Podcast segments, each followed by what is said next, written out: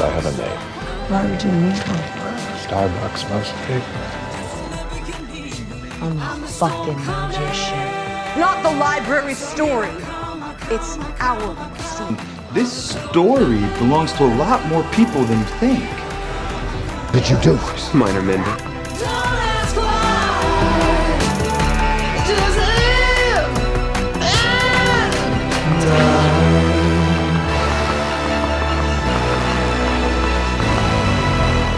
All right, season four. Woohoo!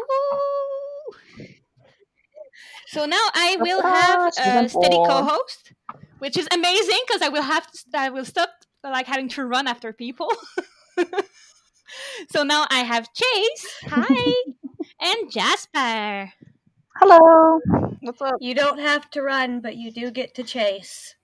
Ooh, ooh. Ooh. Ooh, I think I, Ooh. I, Oh, that I was think I took a spicy. heavy I like that. damage with that. That was nice. That's what happens when I take Mm. my No, Adderall. man, that's healing. That's healing. That Um, was it's funny because beautiful. I haven't watched season four since it's airing, Me neither. and I, I like the first episode. Same. I was like, "Oh my god, this is good." I really liked the first This is episode. really good. Yeah. The first episode was really good. I'll give it that.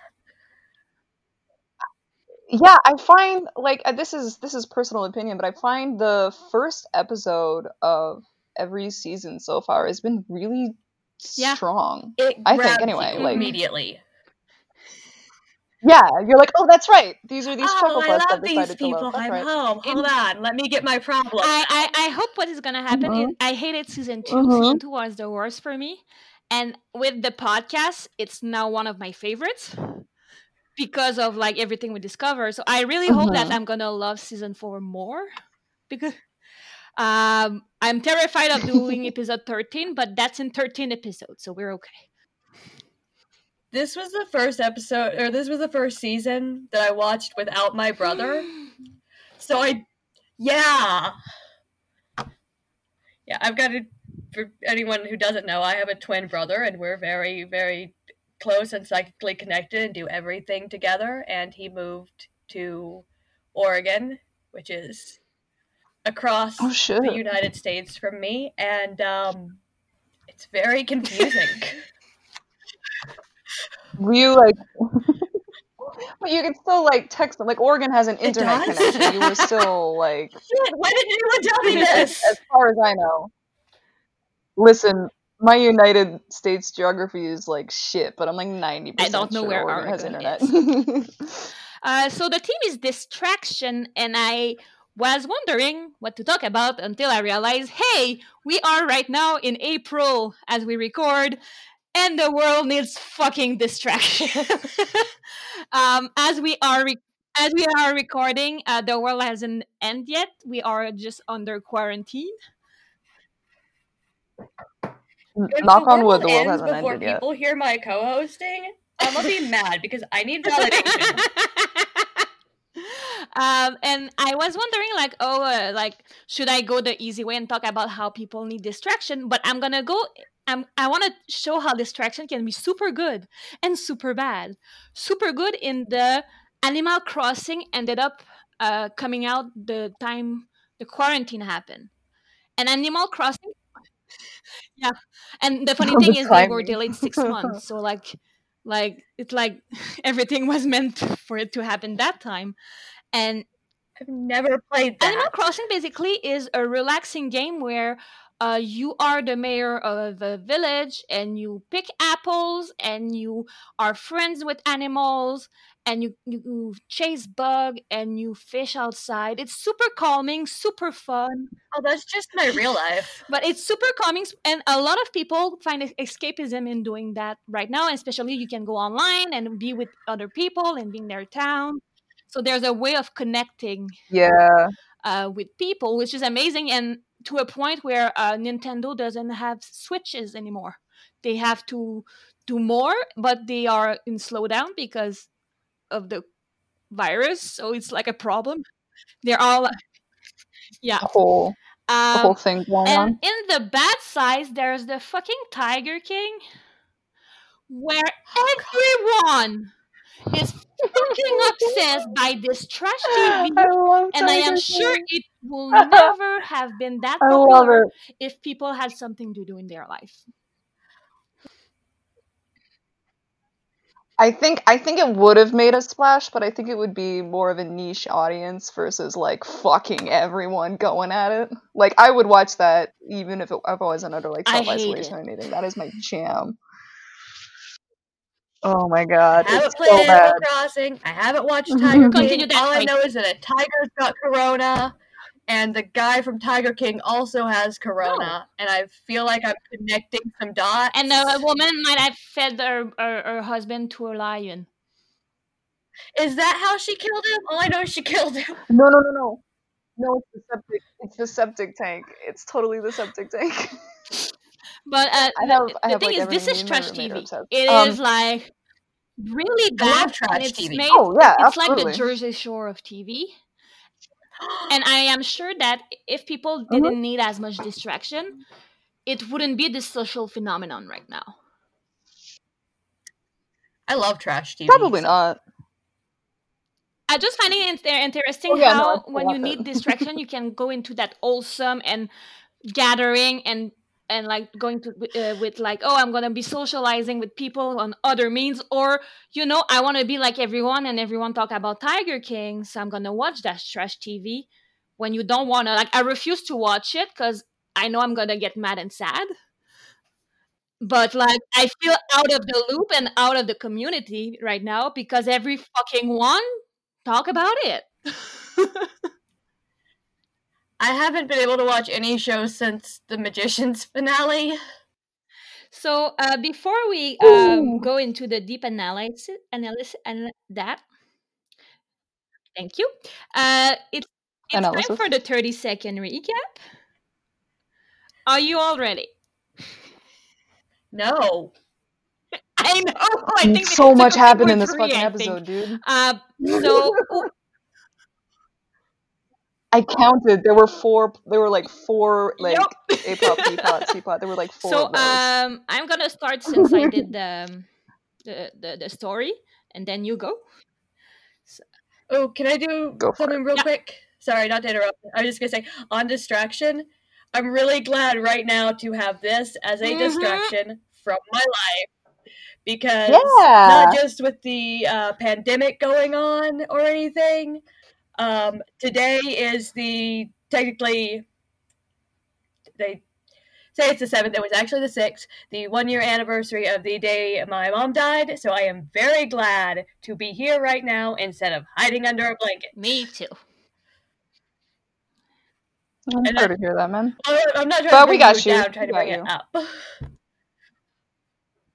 We don't got time to be sad. That we, we got a cannot do. Okay, so I'm gonna start. Ready? Go. So everyone is under like a different uh, identity, and Alice is like, "Oh my god, I'm stuck in the library," and uh, Zelda is like, "It's for your good." It's really not. And then we meet Santa Claus. But then after that, uh, Sam with Kady became like a, a cop, and it become kind of a cop like CSI episode. And then there's DJ Ansel, Vape, and uh, Margo is Margo, but like with an accent. and uh, oh yeah, uh, there's a something phallic with Eliot and um. That's it.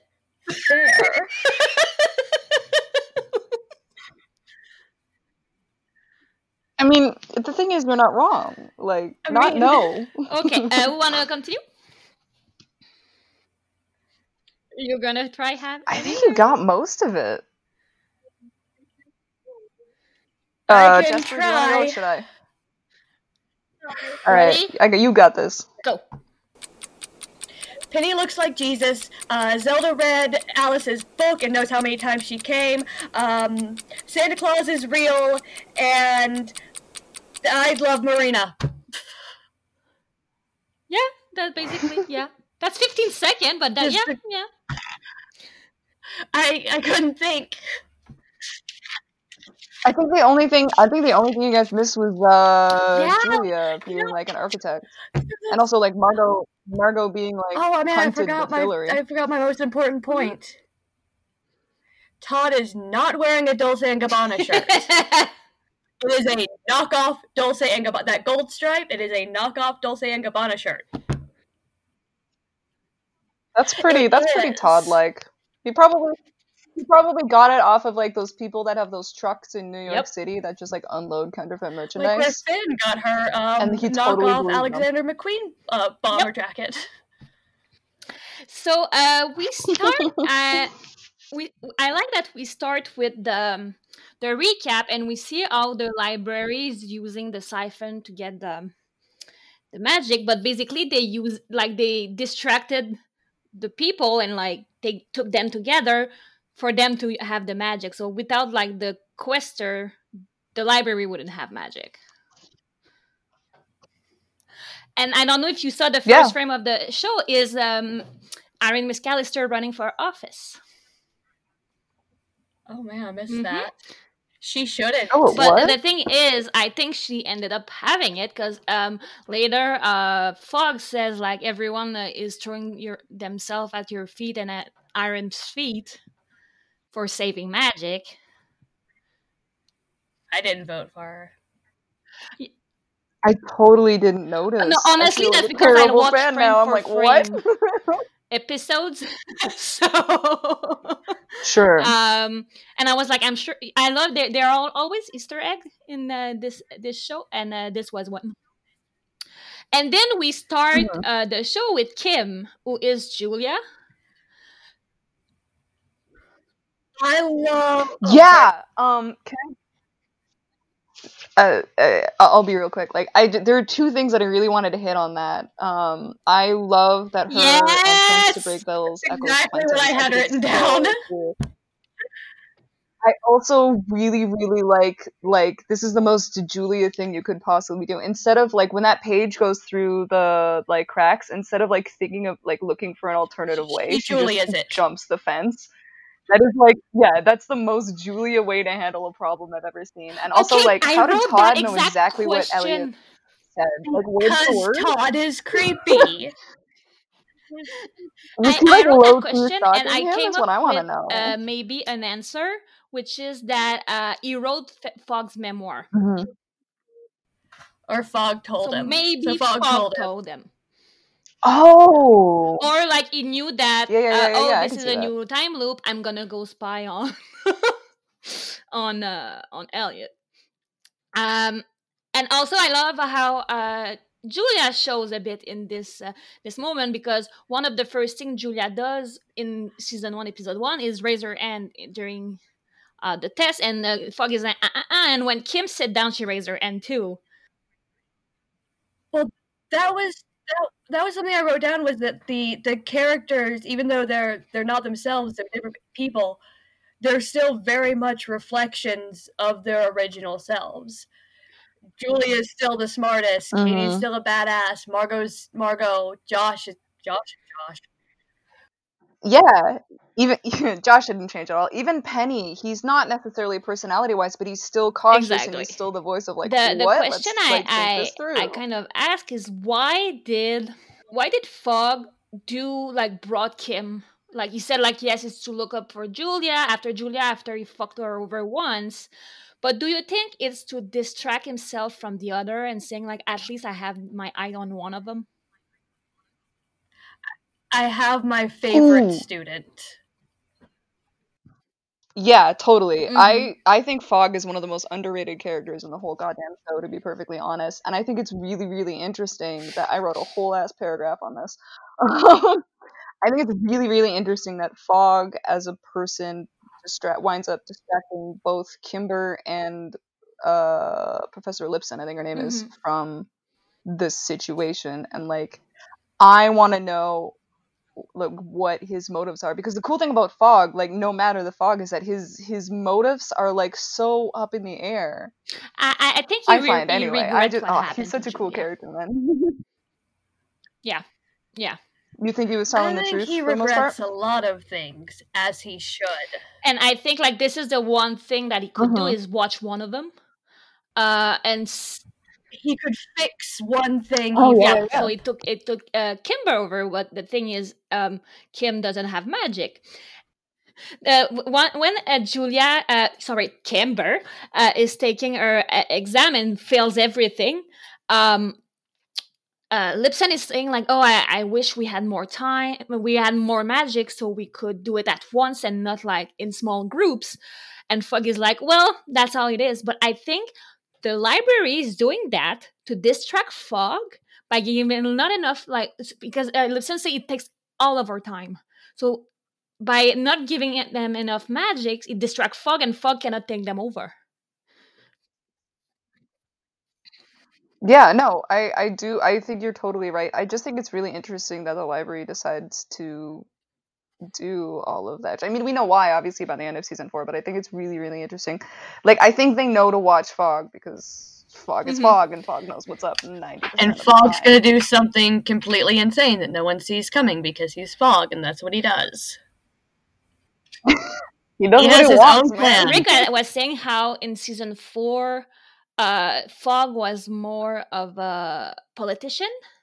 So I would like to keep that idea that he's doing politics right now throughout season four. Yeah. He's kind of in an interesting place where he's not really part of like the magician's crew and he's not really part of I say like the main magician's crew, but he's also not part of like the library or anything. So it's it's this weird kind of subspace Um, of. Also, just uh, we every time every season the title card with the magician on it is different and have clues. Have you seen that the this one is clear of distraction? This one is is virgin. It's clear of Mhm, that distraction. There's nothing, which is what the library is. I'm kind of um, intrigued by Kimber. She's a. I wish. I honestly wish we had more of them before they get get back to them. I kind of kept forgetting about Kimber, to be honest. I I I would Yeah. if we had like maybe one or two more Um, episodes. yeah, I don't have a lot about Extra Kimber, episodes. but I remember. Okay, here.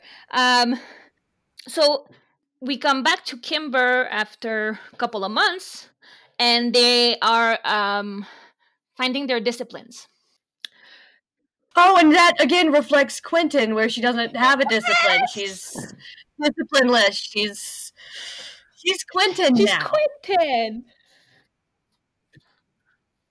I I have so many feelings about Quentin and Julia's friendship and how fucking dope it is. Like I think I've said dope maybe six or seven times already since we started Um, recording, but it's and the also, truth. I like how uh, they use Harry Potter language because um, they were saying like, "Oh, they call me a squib," and s- Fogg saying like, "Ha ha ha, that's funny." He's like, "No, that's hate speech," and I'm gonna look into that. And coming from Fogg? you go. It's good to get that good. G. What's his that?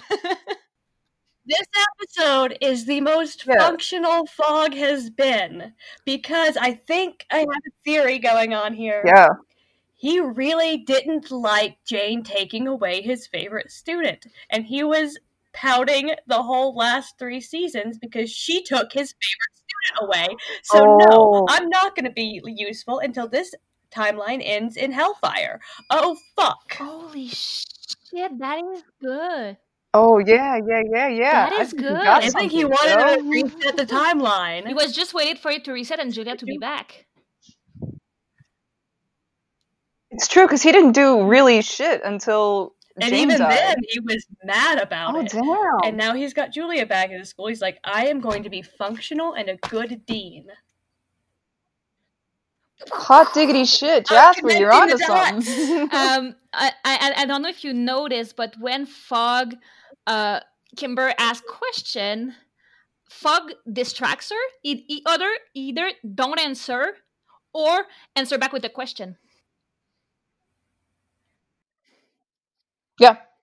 See, to me, that kind of blends in with normal Fogg. Fogg is either like, I'm tired of this, do whatever, because he won't listen to me anyway, or he just doesn't give a straight answer. And answer. with Julia, he doesn't want her to go away. I think this time it was purposefully. Mm-hmm. He, he did it. Oh, totally. He Oh, yeah, no, couldn't no, no. answer, You're but absolutely it right. also liked to talk with Julia and prior mind because she's a goddamn genius. So yeah. This is his Mhm. favorite child. This is the only one he likes. the rest just keep showing up. I kind of got the impression that knowledge students are like as super rare as like travelers. Mhm. Like once in a Well, blue especially moon you'll our- get one. Her discipline is really, really rare. Yeah, and that's the thing. I'm wondering if the last person Mhm. to have the knowledge discipline in Brakebills was Yes. Fogg, because Fogg Fogg is knowledge, right? I always assumed Marina was Yeah. knowledge. But I also Oh, have okay. a theory about Marina um, having uh, memory man- manipulation as her discipline, so that would probably be psychic. Yeah, because she's the only one that manipulate memories in the show. hmm She erased James's memory, tampered with Julia's. It was able to, That's right. it was she's able to put her own thing. memories back into her head, which I feel like would be really difficult. Mhm. Welcome to the Marina Yeah. episode where Marina shows up in the last 10 minutes. Um, well, let's go to um, the library right now with Alice and Zelda, and it, the the sequence start with I love Zelda. two librarians uh, giving books to uh, jail people and talking about there's a cockroach problem and to have people stop putting crumbs all over they're not with their mom and she's asking does comic uh, does, should i put a, a, a post in with comic sans as a font or or it will distract people from the intent message. And i was like dude that's our thing right there.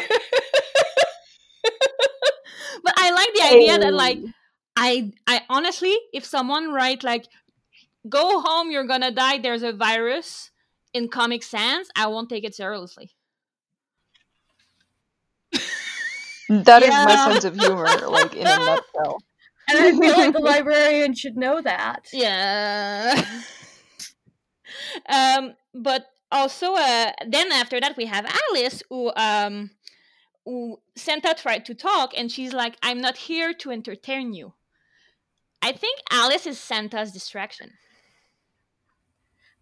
I think, yeah, and I think Oh, that Santa totally. also Yeah. wants to distract Alice because he knows that when you're super depressed and just going to lay there and not eat your plate of bacon, you're not going to get anything Yeah. done.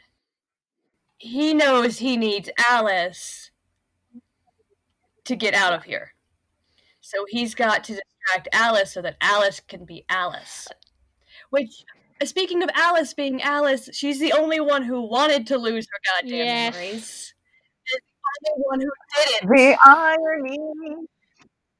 Oh, I love this show. No, this show is Yeah. literally no one gets a break. The series. exactly that's what happened I was wondering why does Alice hate the book of everyone? Alice hates everything right Because she's like, "Oh, you read my book, you sneaky bitch," blah blah blah. well, I think that's a But she huge never was invasion of privacy in general before. too. She even used Quentin's later. I think it's more there's a power dynamic there where she's a prisoner mm-hmm. and Zelda is the prison guard, and now the prison guard has got all of this information, this very deep personal, literally all of Alice's information, and Alice knows nothing about her.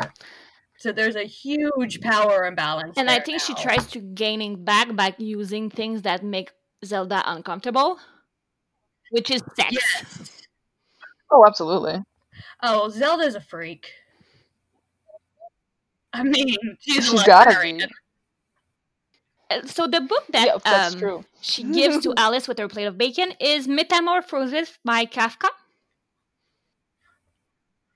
Yes, so Yeah, I never cockroach wrote the book, so I went into a Kafka rabbit hole for y'all.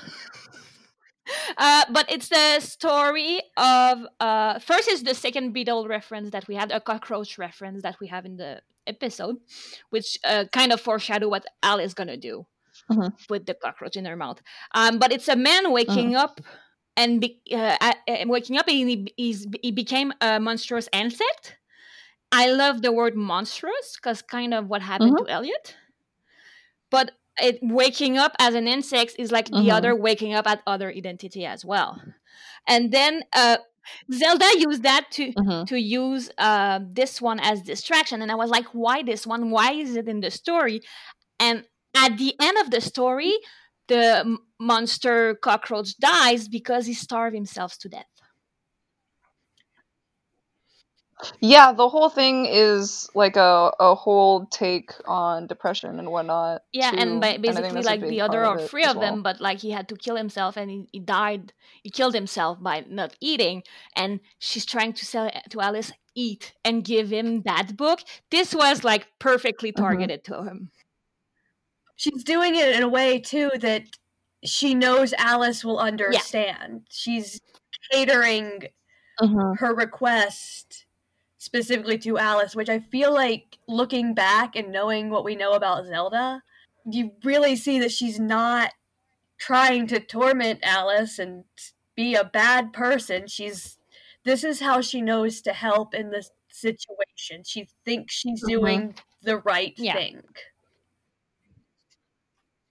Totally. I was absolutely going to say that. And it's also kind of funny how Zelda's attempt to help helped Alice just That is totally how not in the way everyone she helping wanted. Alice works. works the opposite of how you plan. The question I have is why then, if she was helping Alice, why did she lie that Fogg wasn't there? Because I don't think she thinks Alice was ready Mm. for that. It would also give a false sense of hope. As much Mhm. as I, she's trying to make Alice comfortable, but she doesn't want her to get this false sense of like she doesn't want her to do something heroic. Yeah, I I don't think when Zelda was like, "No, you can't see Fogg," she was being malevolent, like you were saying, in any way. I just think this was how she knew how to help, and part of that was like making sure. And She keeping didn't get her Alice from doing something Alice. Which Alice does Yeah, anyway, but But which, it's you know, that interesting because after that, you're, you're um, she, she talks with Fogg, and Fogg said, "When the spell inevitably fails, their blood will be on your end." Basically, Henry say what what happened won't work, and it's just a distraction before we're taking you down. Also, I think it's the 1st Mhm. time Fogg is able to shift the blame here because I think over the past few timelines, everything bad has hap- that has happened, he's kind of taken in on himself, and it's been internalized as his fault. So this is one of the few times he can be like, "This is your fault." That's true. Yeah, that must have felt so damn good for him. He, he must have went just out been and like, bought a new "Suck it." pair of fancy vibrant shoes. Have you noticed that Alice didn't read the book? I Uh, think she already but had. I did- assumed she Alice already had. Alice didn't read the book. She uh, told Santa to go away. She, she she kind of refused distraction, and so it- made her more depressed and more focused Mhm. on her guilt and her depression. I feel. Meanwhile, Santa is trying to distract her, Oh God, mood. and um, can we talk about Santa saying, "I'm not good at comforting"? You're fucking Santa Claus. He didn't mean to be Santa Claus. okay, being Santa was an accident. Elves do weird sex shit. Uh, also, the library charged Santa for murder because he, he sent elves in the poison room. Right, but also we do know that Grandma did get run over by a reindeer What? too. So like, let's mean, not gloss over that that. wasn't committed on library property. no, have that was a terrible question. joke. Um, Because I, I wrote down uh, Sylvia for another thing that's going to come up later. But um, so Santa was charged with the elves' death because they died in the Yes. poison room. But Penny wasn't charged with Sylvia's death when she died in the poison room. So they hate Santa. I think it was like kind of uh, I wanted to get it's when they charge Al Capone with tax evasion. They couldn't get him. That makes me so they, mad. didn't- they couldn't get him out of arsony or out of like mafia crime, so they got him on tax evasion. And everyone tells that story like it's some great, great thing, like it's some great trick. Look, we got the bad guy. No, you abused power and you got him on something bullshit. Al Capone getting arrested for tax evasion is bullshit, and I hate Well, anyway, it. was about to die. He had syphilis, but um, Don't we all? what? It's Uh, the- syphilis, but like in your soul. So the thing I don't like about saying that he killed them because of the poison room, it's kind of saying it's kind of the like does the gun kill the people or the the people that have the gun or the people that build the gun Well, here's there's a connected to the poison room. Was Sylvia's death suicide? whoa I, maybe, um, but like I think the reason why they charged Santa and they didn't charge anyone else is because I don't think Santa was ever a librarian. I think he was just a magician that got into the poison room. Whereas I think there's a certain, I guess, risk. I'm th- I'm overthinking library rules right now, but I think there's like a, a certain like risk associated with being a librarian, and part of that is like, oh shit, you're in the poison room, the poison room you know. maybe they didn't charge penny because they wanted penny somewhere yeah like they, Yeah, and they, also they, Penny's like they super didn't valuable. cure penny when he could have so i think that's because they, that's why they didn't charge him. Good point. uh they wanted him somewhere so like we're gonna not look at your what you did old I had Oh an yeah, epiphany, and he okay? just wound up working for the underworld branch. anyway. They did charge What's him. up? Penny got a death sentence. holy fuck They I could've mean, not saved no, yeah. They didn't. Penny got charged. I just, I blew my own mind there. Tonight on Magicians Watch Unsolved. that YouTube thing. I feel like Ryan. I connected that you they didn't connect anything. Um, can we talk about the little smile Alice does when she realized she's talking to Santa? I wrote that down. Uh, Alice's face when she realizes it's Santa. It's she becomes a different person for a minute. She's suddenly eight years She, old. she starts It's She becomes listening. Yeah. We Thing is. He talked about suicide Mhm. and he gave her the idea of suicide. Was it? that's not what Santa got me for Christmas. Okay, I have like two questions. Did Santa did that to give her a distraction because it was a problem to solve? Like he knew that Alice would be fine. So did he said like, okay, I tried to kill myself. Here are I did it, and then he knew that if she get out once, she's gonna get out again. Like he, he he gave her pretty detailed because instructions. exactly and uh, in season five he gave her Mhm, um mhm. quentin's page well the seed world page to kick her butt to get out of her funk i think giving her the idea of suicide was the same thing I I think I think he tried it though. I, I yeah think but he he- tried it it, it didn't work because maybe he knows that he doesn't have the cleverness of alice or the willpower of alice Mm-hmm. or maybe they're just not as lenient with him because they're racist.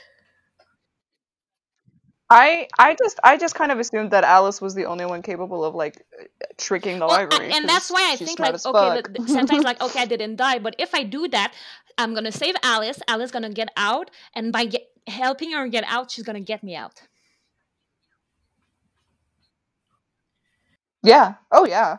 All I know Yeah, is buy that for dollar. Santa completely believes in her, and I really liked what he said when he was like telling her she was good, Yes, no matter how much guilt she had. Mhm. especially in that part, like she just made Julia not become a goddess anymore, and made her friend forget everything and fucked everyone over. But having someone to say, "Hey, you're not a bad person. You just did a mistake." I think it also helped, like he'd just given her the idea of suicide. Attempt, like told told her how to attempt suicide in this place, and he's like, "By the way, you are a good person. Please don't actually die."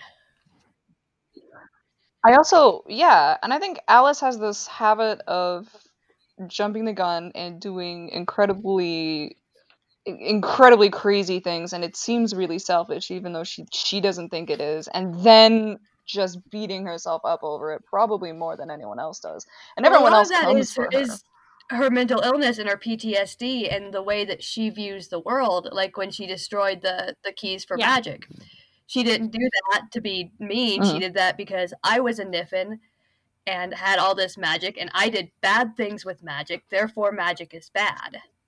The only thing I don't understand then is why Yeah, oh, totally. Santa s- said that he's disappointed that she tried. see i don't think i also i don't think santa set alice up to do that stuff. I think I, that was I, Alice I trying to game the system. he, I really do. I think that he, he kicked her butt. That's for sure. But Yeah. it's- it's Oh also yeah, oh yeah. No, he detail gave a good how he talk. did Can I just, as a segue? Mm-hmm. Well, I think people. I, I think that was kind of like part of him Mm. coming clean with it too. It might have been. Um, can I just say, as a segue, the fact that I just said Alice, or the fact that I just said Santa tried to make Alice kill herself, is kind of a fantastic sentence. I love that we're talking about Santa Like, Claus actually. suicide right now. Mhm. For Christmas, Santa gave Alice suicidal idea- ideation. Mm, Um, also, I think that Santa knew that Alice couldn't die because Penny wasn't there. And every time someone has killed themselves in this show, Penny has been there. Penny has a problem with people killing themselves in Mm. front of him. Stanley, Sylvia, not Quentin. every Yeah. time. I, I think I, I really do. I think Santa was just trying to make Alice feel better, and I, I really do. And it just kind of went to shit because Alice was like, "Oh, look at all Maybe this like it's information the first I time she was have. Distracted, you." so she used it at her advantage. But if she was not, if she had been reading and have her mind busy, maybe the idea of suicide would not have come to her. I mean, I feel like it would have. Sure, I sure, feel sure, like sure, it had been on her mind for a Hmm. while. Um, do you feel that Zelda used Alice as kind of a replacement for Harriet? Oh yeah, Okay, it's not just Hell yeah. okay. she could she could keep Alice there. Unlike Harriet, Mhm. who you know left. Alice was in a cage. You're my daughter now, and I'm gonna love you. That's the thing. Like she tells her everything, like, "Oh, I believe in you, and I think you could be better." Blah blah blah. While Alice have a cockroach in your, her mouth, I'm sure she's not listening a single word while Zelda is saying, because she has a d- goddamn cockroach in her mouth. Zelda is Right. really. Th- this is she doesn't know how to do things hmm. or how people be or how world work. It kind of reminds me of when I was first trying to make friends and I had no idea how to do it. Yeah, Zelda's another fascinating character for me, just in general, because I've tr- I've tried to pick her apart a couple times, just because I really like her and I like to see what makes her tick. And I think she's like this weird case of like she had it rough whenever she was Yeah. um like a hedge witch, lack of a better word. Yeah, younger. And I think she just cocooned herself in the library so damn much because it I was so safe that she forgot everything. It became her personality. There's something that she says that just Mhm. like blew my mind. She says, "This is not a pre- prison here." And uh, what better cause? Uh, uh, what what is more fulfilling than immersing yourself in the work of the order? First, it's two statement. It's a prison, and you can be in the order. It's two statement. But also, do you think that I But think she Zelda doesn't believe that. is in prison? I think it no. I think the order saved her. I think she sees it as a thing that saved her her life and made her life worth something. because the, the way she say like the order and what i'm doing Yep. to you is not a prison and if you just like it, it won't become a prison if you like put your mind into working i'm just wondering if she's kind of brainwashed into i'm not in prison in the the Yes, library i'm uh, emmett saved me saved me i'm gonna put that in quote and I'm- and she got so brainwashed into Right. if you help the order you're gonna be fulfilled and happy Like when I was in a cult. I don't think. Yeah, I, I don't I don't think it is a prison to Zelda at all. Like in in any aspect, she's vo- she's voluntarily choosing to do things, and I think that's part of why she believes in And it so it, much. again, it goes back to like it's a it's a very cult mentality. Like when I look back on the situation I was in, I'm like, that's fucking crazy. You were being held prisoner, whereas at the time, this is a good thing. I'm in a good place. If your Mhm. captor makes you feel like where you're at is good, and you hear that every day, eventually where you're at will become good in your mind. Yeah. Well, let's just uh, do the quick part with uh, Quentin and the monster because it's literally like three minutes. I didn't know Jimmy wore sprinkles before this episode. That's the thing about that I love about the monster is he he doesn't he doesn't know things and he's very curious. He's very much like Mhm. a child and he orders sprinkles and it's like ice cream with Jimmy's. That's not what I wanted. And it's like a child throwing a temper tantrum except with blood. Yeah. Um, I do think it's interesting that the only ones who aren't fully distracted by their lives are like Brian and Sam, because everyone else's are so perfect. But Brian has been put in a situation where he literally can't. Whereas Sam kind of, Brian's day for lack was of a better word, to up. go. Brian this has a bad day. of Brian's life, and he is counting junior prom. But um, the monsters say like, "Oh, I cannot even say your real name because uh, when I poke the glamour, it doesn't like it." And I was like, "Damn, Henry, your your your spell is strong if a, a god cannot poke it." But then I realized, I think he's just playing the game. Like for him, He is. distraction. He's used to be distracted by games. So him, oh, the new rules is I cannot call you Quentin. Well, that's a new rule in our game. Like he doesn't understand that he could like Everything to him Quentin back like Oh, I this, you know? Everything is a game. Like I Yeah. said, he's like a child. This is a game. I, it, it's then he, he mentions I, that he needs a coat because if these bodies get cold, they die. And I don't, I don't think he knows what death means. I don't think he knows what dying means. Well, I think he just knows it means you go away and you don't get to play anymore. I think it means I have to change body. when someone dies, they can't play with me Mhm. anymore. So if I die, I can't play with you anymore.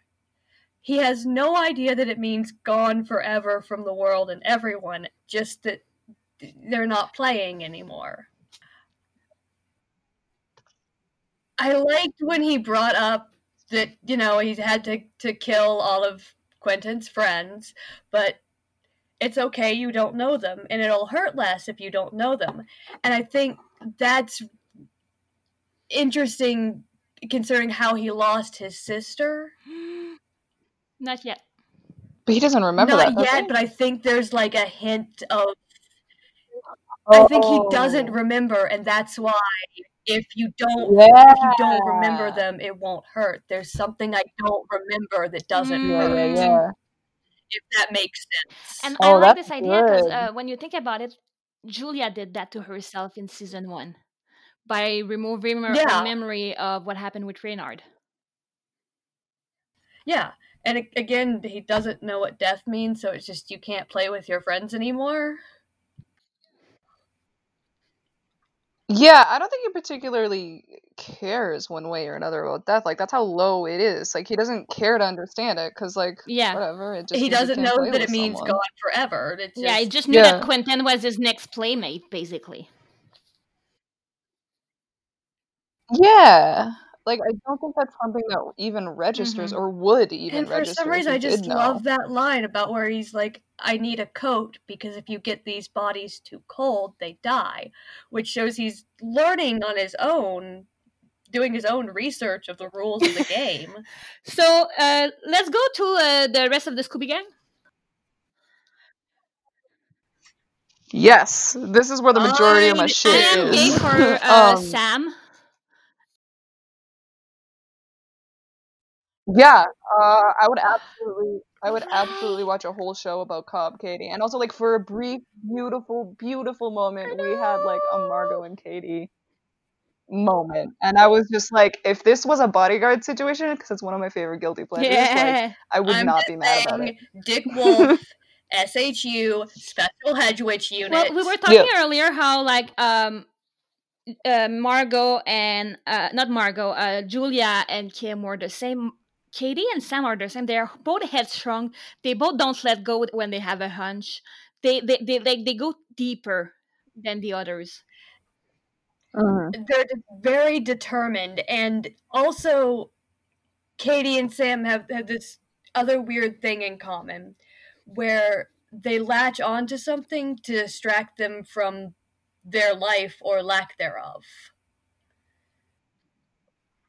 Oh yeah, they tunnel vision the shit out of They don't that. have anything else going on good in their life. So if I hyper focus on work, then nothing bad will affect me. I can't Mhm. see what's behind me because I'm looking at work and life is work. Yeah. Yeah, I think I think Kady and Sam both have a feeling of when things are too good. And I don't know if it's like the self-sacrificing part of them or not, but they're just like something is wrong. I'm going to like figure out what it is cuz this is too good. The It's- other it's- shoe is going to It's come trauma. at some point. Yeah. That yeah, yeah, yeah. I'm happy. Why? But have you have, have you noticed that there's Mhm. there's a beautiful shot when um uh, Sam uh is is uh, going after the hedge and she tried to open the the cupboard and he's not in it. She has her gun raised to her face and we see a cross uh, uh, like a, a, a necklace and it's the cross uh, the cross. And I I like this idea of being religious and yet holding someone at gunpoint. There's a duality there that we rarely see in the Yeah. magician. This like religion, like usually there's like the gods, but this idea of wearing a cross is so mundane, and yet what you're doing is not what the Bible says. Anyway, Man, I just I just feel like we missed out on getting to hear Sam Kady say, "Ma'am, there's only one God, and He doesn't have both." yeah. Kady, please be Captain America. I yeah, no, I kind of like the idea that Sam Cunningham was like a very like I, I guess stereotypical New York cop like go goes home, goes to Staten church every Island Sunday, you know, that sort of deal. Yeah, it's so it's so statistically average, it's safe, and that's Mm-hmm. kind of what I felt like Sam was because of the whole can we talk about witness Also, you spell mentioned the oh, sorry, you mentioned the cross, and I have always had canon Kady as being Jewish. Ha! I like that. No, no, Yeah. Really, really, Yeah. I, it's a really. Uh, no, I just I wanted to mention uh, kudos to the director of this episode, who um, every time there's a shot in the mirror, we see their counterpart, Yes. uh, and it's not Yes. easy. And kudo for that. It's uh, really, really well done. Also, shout out to the uh, on the same thing. Shout out to the costume department, which I will have a lot to say on later. Josh, not Zach. Josh, looks a lot like somebody I I know. Yeah, and it really wigs me out whenever it cuts to him in his mirror. Like I didn't I didn't notice it until I watched it for this episode, and then it switched to this like slightly balding guy with That's glasses, fair. and I was like, Uh, no, don't before we go to them, uh, why is Marina icon a Scorpio? When uh, Mark is texting to her, saying like, "Yo, I think it, I think it's a cup. I'm not sure." I okay. Because you can't help what she is. It's that fucking. Oh no, Sorry, you, you go. yours You, you way love your girl. smarter. You go I know what you're gonna say. It's way smarter, and mine is just isn't Casey Roll a Scorpio? But what did you say? They didn't. Why hurt? not both? um, my my fa- I think I talked about it the last time I was on this podcast. One of my favorite like fables or stories or cautionary tales or whatever is the Scorpion and the Frog. It's it's one of my favorites, and it's just that I can't Yeah. I can't help what I am. It's it's Yeah. she's very also, much I like that uh, this whole thing with Sammy. We kind of see how Muggle interact with hidden magic. We re- we don't see that before. yes. And, Yeah, I love go- it. just goes a bit further with like you know things exploding and stuff. Yeah. I also just really like that the fact that the one guy just got away. Her partner Yeah, was like, like, "Yeah, that kind of fucking like uh, happens." the- like he lis- just doesn't get like caught. he doesn't believe in the system, kind of. I mean, who does? I just yeah, or like because of how hmm, because of how like woojy everything is, you just kind of accepted Also, it I with love. this Um, I, I need, Kat. I need you to confirm something that Kady said. Charms and enchantments is that French for crystal Mhm. meth? Is that French for crystal No. meth? oh, No, it's I a badly in written in line. French, crystal meth is crystal meth. oh, I can say that. um, I don't think it's a badly written line so much as it sticks to the character of Sam, where Yes. she's just Yeah, um, that might be where it was, but it just it felt so weird. It's to it's me. a it's a line from a comic be book. why, It's a I a was line like, from a "Oh, TV sh- a okay." cop TV show. You don't say that in real life, but like in this Sam Sure. Cunningham cup. I feel the opposite. I feel like it is a line you would hear in real life because you know how sometimes you say things that you think are clever and then you're like, wait a second. That makes no fucking sense. I didn't notice. Did Mark had the pendant before when he looked at at at Kady the first time or not?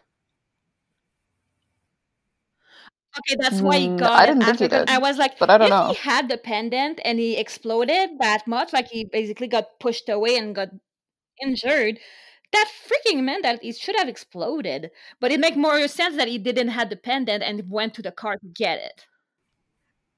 I love that as, as this was happening, Marina had no hesitation oh, that's Yeah. Kady.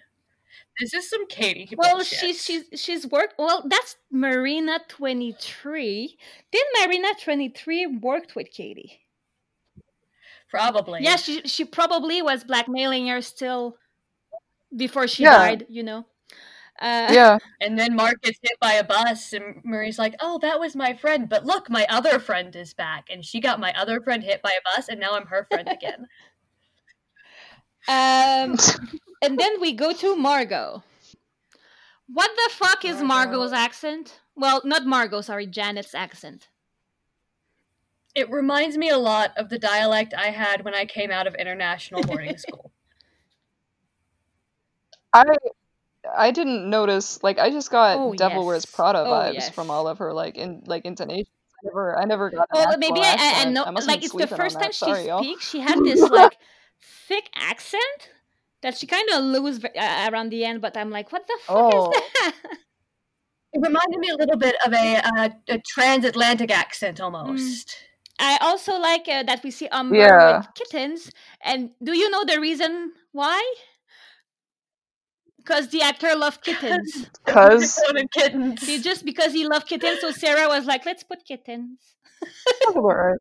Let's let's just try to find a sounds right. symbolism to the cats, though, because even if it was put for fun, there's always symbolism in in, in TV. Well, yeah, that represents the Fillorians and how small they are in oh. Yeah, and like they're playing on Ember's it, greatness, and right? he's like cat booping their nose. And they're small children in comparison to See, I his mightiness. thinking, There we go, got it. I we actually got wrote it. down Ember's whimsy bullshit. Kittens, Ember's whimsy bullshit. oh yeah, I was just trying to be deep. Oh hell uh, yeah! sometime. No, it, it kind of represents how he's not super serious Yeah, about he's- he's this. chaos. Like, yeah, okay, but also here are kittens because fun and whimsy. And I kicked Martin Chatwin out because he wasn't fun and whimsy, and only fun things in Fillory that are yeah, fun to me. He's a transphobic asshole. Because basically, Yes. he told Margo, uh, "You look oddly like your girl." Ew. First, fuck you for being like patriarchal and everything. But what if Margo was like not passing? Fuck you! and he, he called her he after that. What if he thought that Margo was just a lost twink and she wasn't his I type? just don't think that he can fathom the idea that a woman can be hiking. Uh, no, no, that's Yeah. not fun. That's not whimsy. Well, he wanted whimsy. Here you go. That's some Martin Chatwin bullshit, and we're not Yeah. It's kind of like how people. It's, it's really transphobic when he's like, "Oh, you look like a girl." I mean, we can all agree that Ember's not exactly the most uh. I, I like also when and he say like, uh, "I'm. I'm here uh, in case of World War World, World War."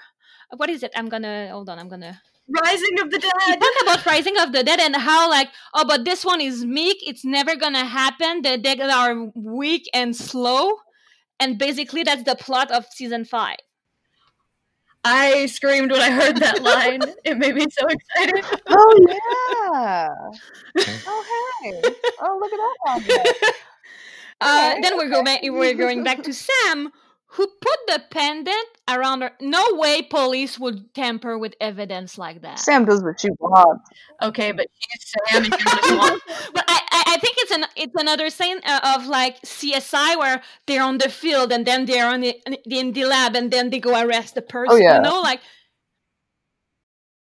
okay, uh, we go back to it's a Margo. sci-fi show. Uh, sorry, Janet, who said this color color correction is so bad it's racist. As someone that do GIF and learn how to color, I was uh, problematic that way. It's so easy to whiten dark skinned people, and I'm happy that Janet doesn't go with that. Janet has a lot of problems, but at least she's not into that, into the whiteification of models. I feel I feel like of all of them, the ones that changed the least were Big time. I, I have Josh things and written Margo. down about that, but um, the return of the, The return iPad. of the iPad. The fir- first thing she did is she put a brooch on it. yeah, that's Margo That's Margo, right? and Janet. because that's the the that's the remember of the eye patch uh, flower that she wears Mhm. uh, in the Muntjac, where like there's a big emphasis somewhere else than on the eye patch. Yeah. And then uh, Sam tackle her in the bathroom because why not? And and, And she said, "Tell me, uh, tell me, uh, that's your uh, Kady and Margo moment." and uh, that's uh, she said like, "Oh, tell me some uh, some nothing weird has been happening," and you see Margo's uh, Janet's face being like, "Well." I just had that dream.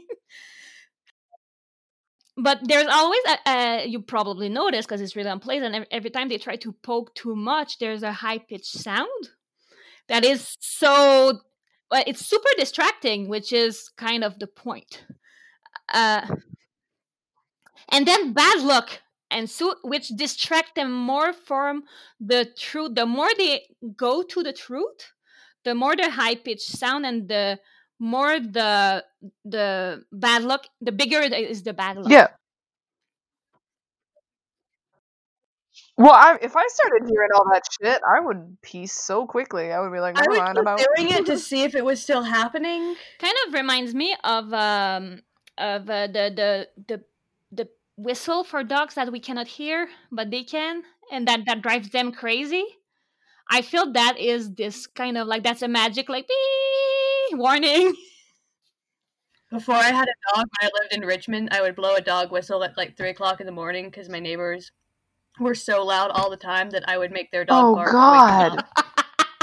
um then we have we have the whole scooby gang together and i have we have to find another name because that's physical kids weekly oh the questers let's call them the questers I have a point I wanted to make that was really important to me about them all coming together. Kady was the one who was always on the outside of the group. She was always the one that didn't belong in Mhm. the group, that didn't belong at Brakebills, that didn't belong with them, and she was the one that brought them all together oh my god in this moment. Yeah. Was the one who pulled them together from being the outcast. i love that and that that was a big Kady Mhm. moment for me. I think it sets Kady up. for Mhm, It this really does. You're right. Yeah, it like it pushes it, it doesn't push her, but like I think it helps her realize that like she doesn't have to be this out. She can do what she wants. Look at what she's fucking capable of Yeah. without, you know? You're right. You're I'm gonna right. go on a on a quick fashion thing real quick, uh, in regards to this. This is kind of the first time Kady has stepped up and been a part of the Mhm. group, and her style when she's Sam is similar to Kady in the color colors. She wears a lot of green, which is for growth in this sense, but the style is completely different with the blazers and the button-up shirts and the way her hair is pulled back. And throughout this season, she keeps Sam's style. oh of my dress. god And I think it's because Sam empowered her? empowered her was what kind of helped her she brought them together and she wasn't an outcast anymore. And she's really finding Mm-hmm. herself through all of the seasons. Well, we see her work And- even continue to be on the cases that sh- Sam was. Yeah, and I sent you a picture earlier where I'm like, this isn't how Kady dresses. What the fuck is up with season four? And then I was thinking about, it, I'm like, she's she took a bit of like Sam with her. That's fucking nice. Go Magali. So here's hold on, here's the thing. When she was at Brakebills, she had that long flowy green cardigan like Yeah. Penny had, and Penny was her person at Brakebills. When she was out of Brakebills, it was more bomber and, mo- and moto jackets like what Oh, Julia shit. wears when she was with Julia. Dresses like the person she's with in trying to find herself, and this is dressing like Sam is the closest so far she's come to dress to being Hell Kady. yeah. Ooh. I feel after that we that became her style. Like her style in season five is fabulous, but it's really Sam's style.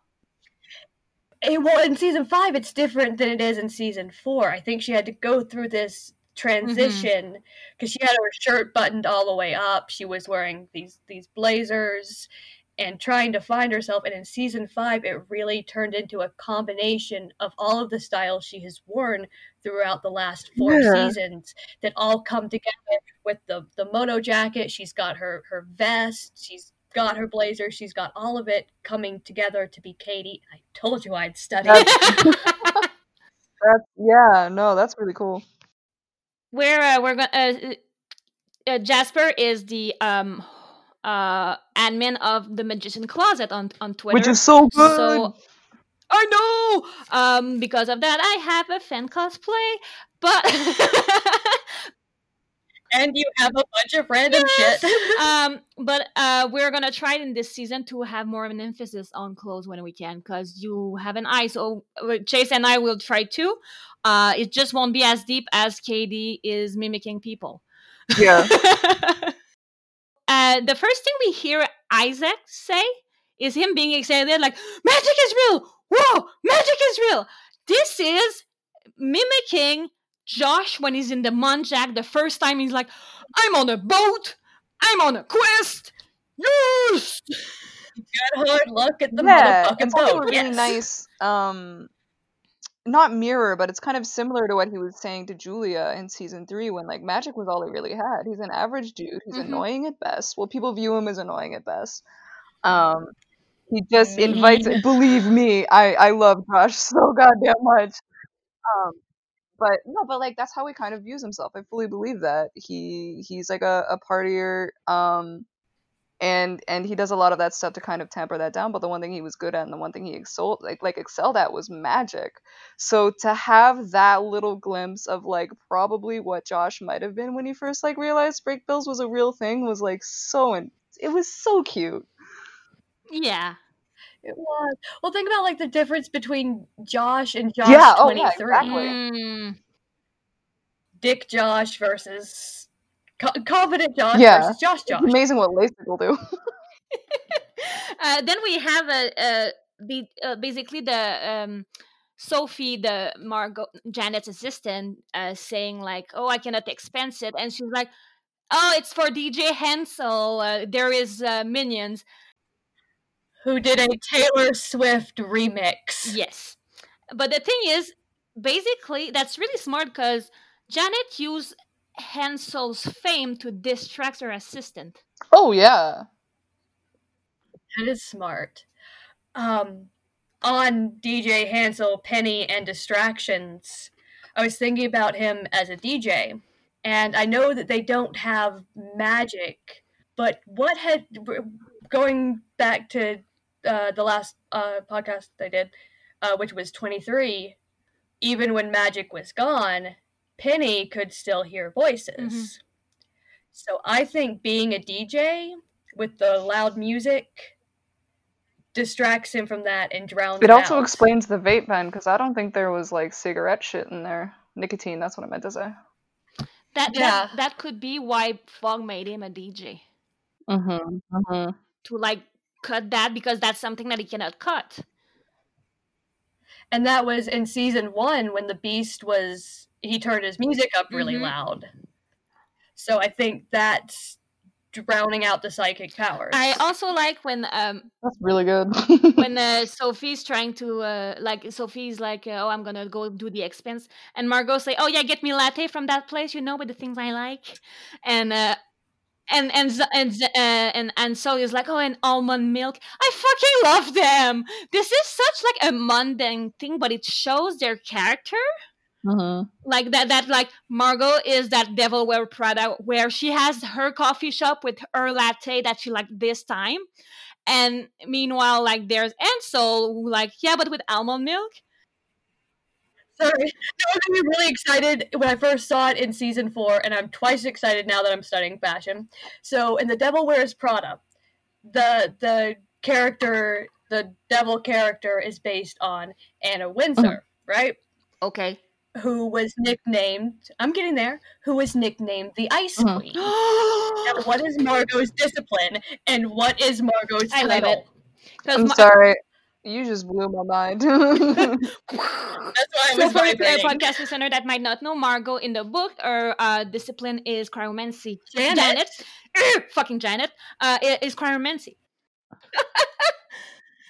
I just thought that was so clever to base her off of someone nicknamed the Ice Queen, and Margo is her power is ice, and she is a yeah, that's queen. really interesting. I wonder if they did it on purpose. I also like the Marina plot twist. I remember when I saw it the first time, not remembering and then- and like not knowing. I was like, "What the fuck?" and knowing it's Marina twenty three, like we know. Okay, she say like, "Oh, there's a price on your head." That's why I. I did she kind of try to help them because she kind of bailed her out of their timeline? No, I think she did it because if she could get all of those kids in her favor, she could pull in favors. That's what I think it was. I think it's also this is a different timeline for Mhm. Marina. She doesn't know people like sh- she might have expected Yeah. to. She and Pete aren't even like friends. Yeah. Yeah. Like her best friend is not her friend. So I think there was also a little bit of these people are familiar to me. I want to keep them alive. Yeah. Maybe. I, I do there was there was definitely an air of like self-serving to why she did it, Everything she does, she's yeah. self-serving. Yeah. That's kind of what I'm what I'm saying is that it is very self-serving in a sense where it's like I don't know anyone. I need as many allies Oh, as I sure, sure, sure, sure, I sure. want to keep them alive. Yeah. I know these people. Keep them alive. So at least I can abuse them later. Yeah. kind of like how she kept Josh 23 Mm-hmm. Yeah. alive. I know him. That's my friend now. That's my best friend. I also He's lo- dead. I, I also love that it's the only time we're gonna see Marina wear color.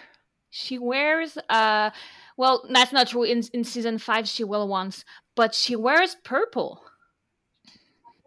Marina dresses, and this is thr true throughout all of her outfits. Marina dresses to be remembered but not described. Because go ahead, describe that fucking outfit. You'll sound like a crazy person. If you look at purple, uh the symbolism first is magic.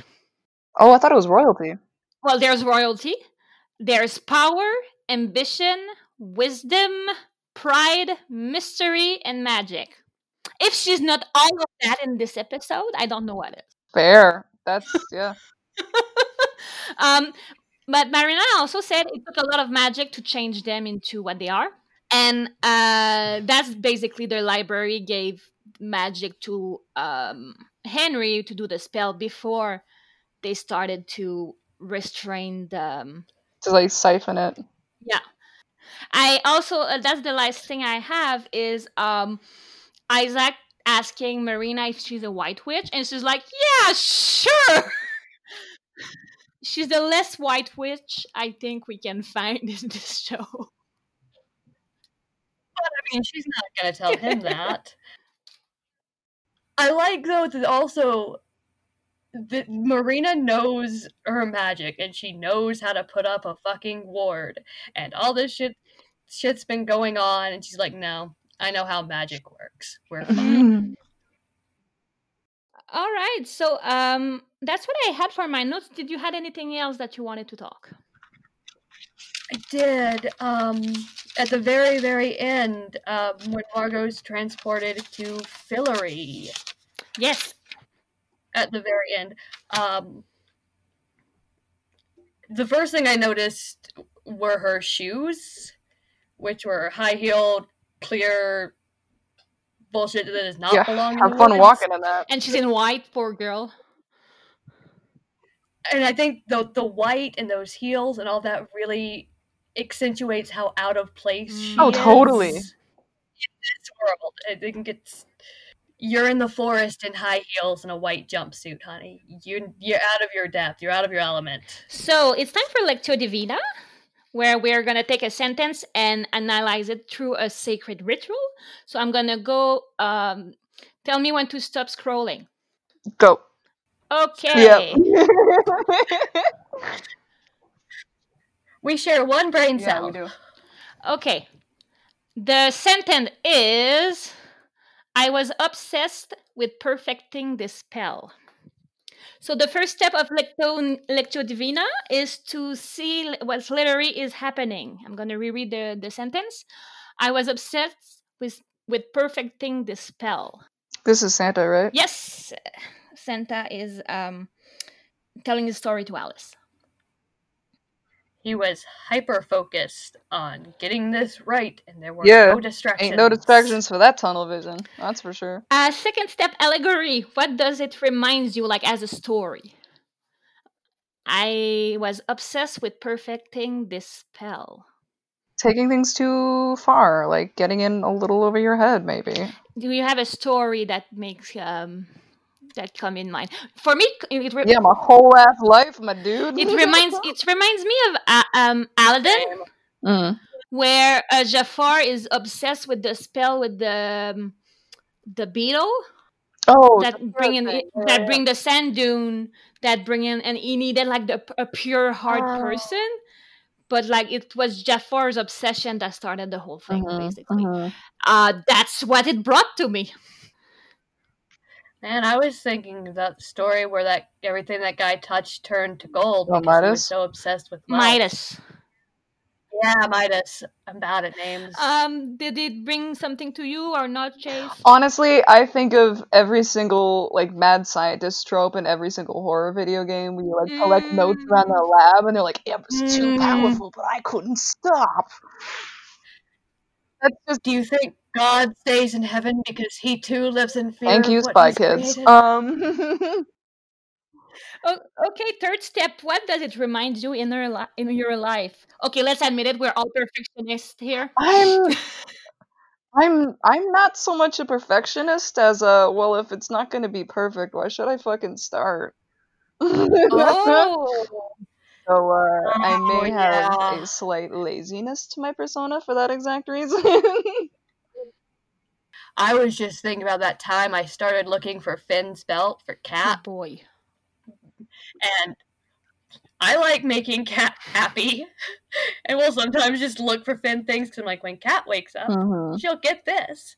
But I was looking for this belt, and I looked. I'm like, it's been yeah, six took hours. them two days.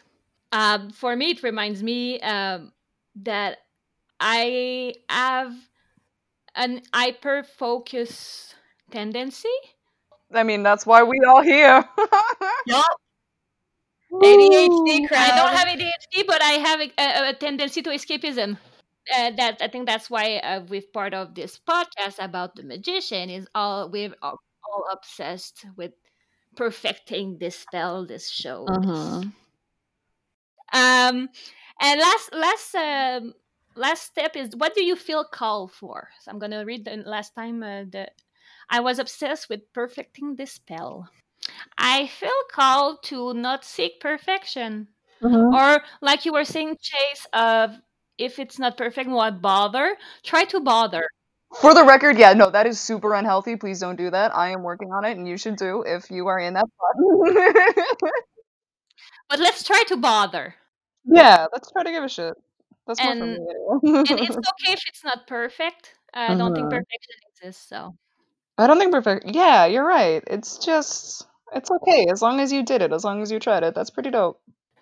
Um, finally, let's do the flower in the vase. Flower in the vase is an expression my grandma used to say, uh, saying that you don't give the flowers and the vase at the same time. You don't give a back-ended compliment, such as, "Hey Kim, you're good at magic for a squib."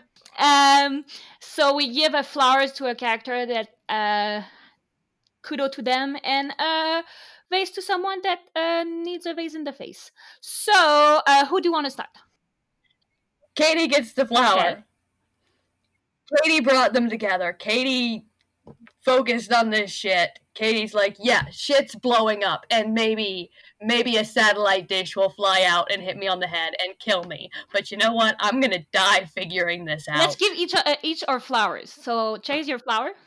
Oh, um, I'll go. I'll go like the like minor characters of the show. I I really liked Fogg in this episode for what he was doing to Julia and just how he grew as a bit of a, a character. So I'm gonna give it to him for being like protective, but like still Fogg about it.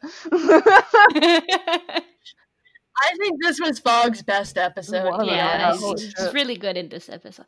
I will give my flower to um oh, you can't say Fen, so this is hard mode. to Janet Dash uh, Margo for believing Kady and using her wealth and her connection to bring them together. Yeah. How about your vase? Mine is Ember because if he would have just fucking listened for five goddamn seconds, it would have been easier. But like, Yep. no, he's gotta Ember this shit up. I will give mine to a Brick Bill uh, student for calling Julia a squib instead of fucking her. yeah, fuck that. Because we, we, we saw like in Quentin's year how they were trying to help each other. Mhm. And meanwhile, they're call they're calling Julia a squib. Uh, what is your uh, vase? Todd. yeah. For not only that knockoff Dolce and Gabbana shirt, which come on, you are a magician. Just go rob an ATM, get the money. You can you can do it. I'm not saying you can pull it off and look good, but you can try. And also for trying to be Eliot. Todd, figure out who Todd should focus is. on Todd first. Find yourself. Go on Kady's outfit journey. Figure out who you are. You're not Eliot. You, you don't want to be. He's not happy. Bad things happen to him. Uh, well, this was a kind of a really amazing, and I needed this distraction. um, same man, same. Me too. That was amazing. Thank you very much, girls. Thank you for having me. Thank you. So uh, we'll uh, let you go and have a wonderful day. Yay. Bye. Bye guys. Bye. Next